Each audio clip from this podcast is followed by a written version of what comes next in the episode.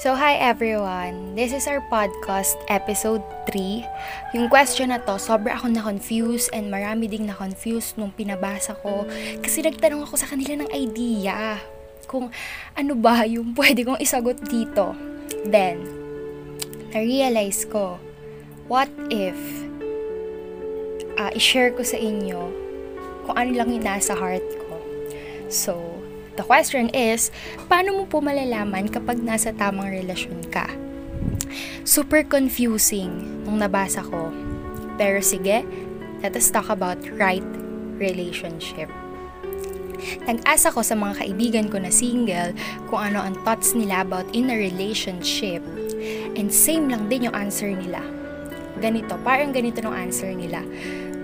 Ah, eh, masaya maging single Unlike being in a relationship na maraming bawal, maraming limit, and you have to make suyo pa kapag nagtampo, magastos, and aksaya sa oras. See? That is my point. May mga taong natatakot sumubok pumasok sa isang relasyon kasi they think that all of the relationship is the same. Maraming taong nasa relasyon pero see, konti lang ang nasa tamang relasyon.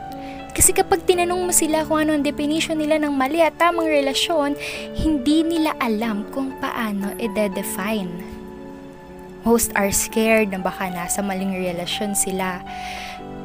Tama, nakakabobo nga ang pag-ibig. Masyado kang paghuhulain kung nasa tama ka ba o mali. Pero hindi mo kailangang manghula. Simple lang naman eh mapapansin mo naman yung difference.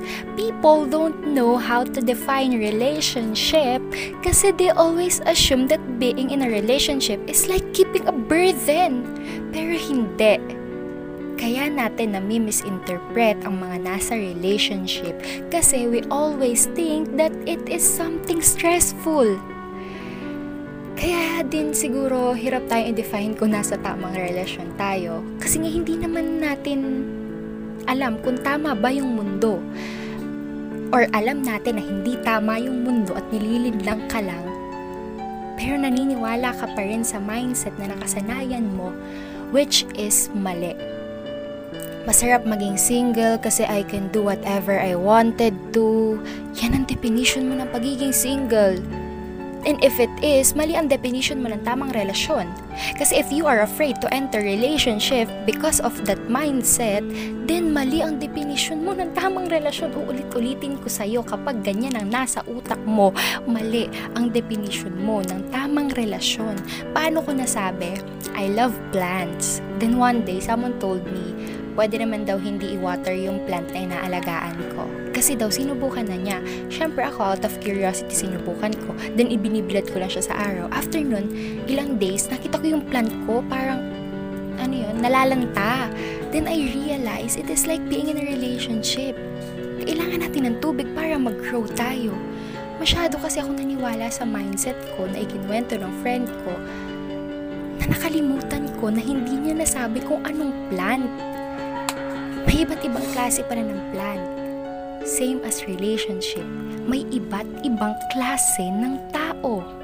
Right relationship would not limit you to become a person. Hindi ka pipigilang maging ikaw. Hindi ka babawalan as long as alam niyang nag-grow ka at nasa tama ka.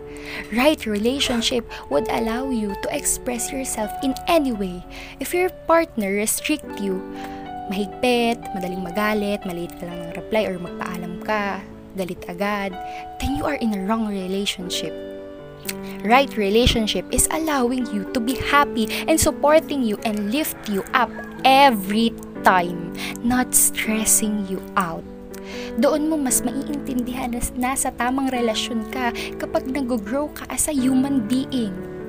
Kaya madaming nag end sa maling relasyon kasi ang lagi nilang sinasabi, pinagtaksilan ako ng tadhana na baka hindi tayo or hindi ito yung right time for us. Nakakatawa, di ba? Pero mali, love, listen. You are in right time. All you need to do is just analyze if it is the right person you can grow with kung nakikita mo yung sarili mo na mag-grow kasama yung tao na yan kapag hindi ka niya pinipigilan maging masaya.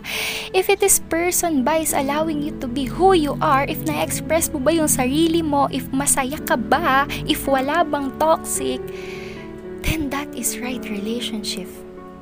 If it is not, then it is the wrong relationship. See, there's a huge difference.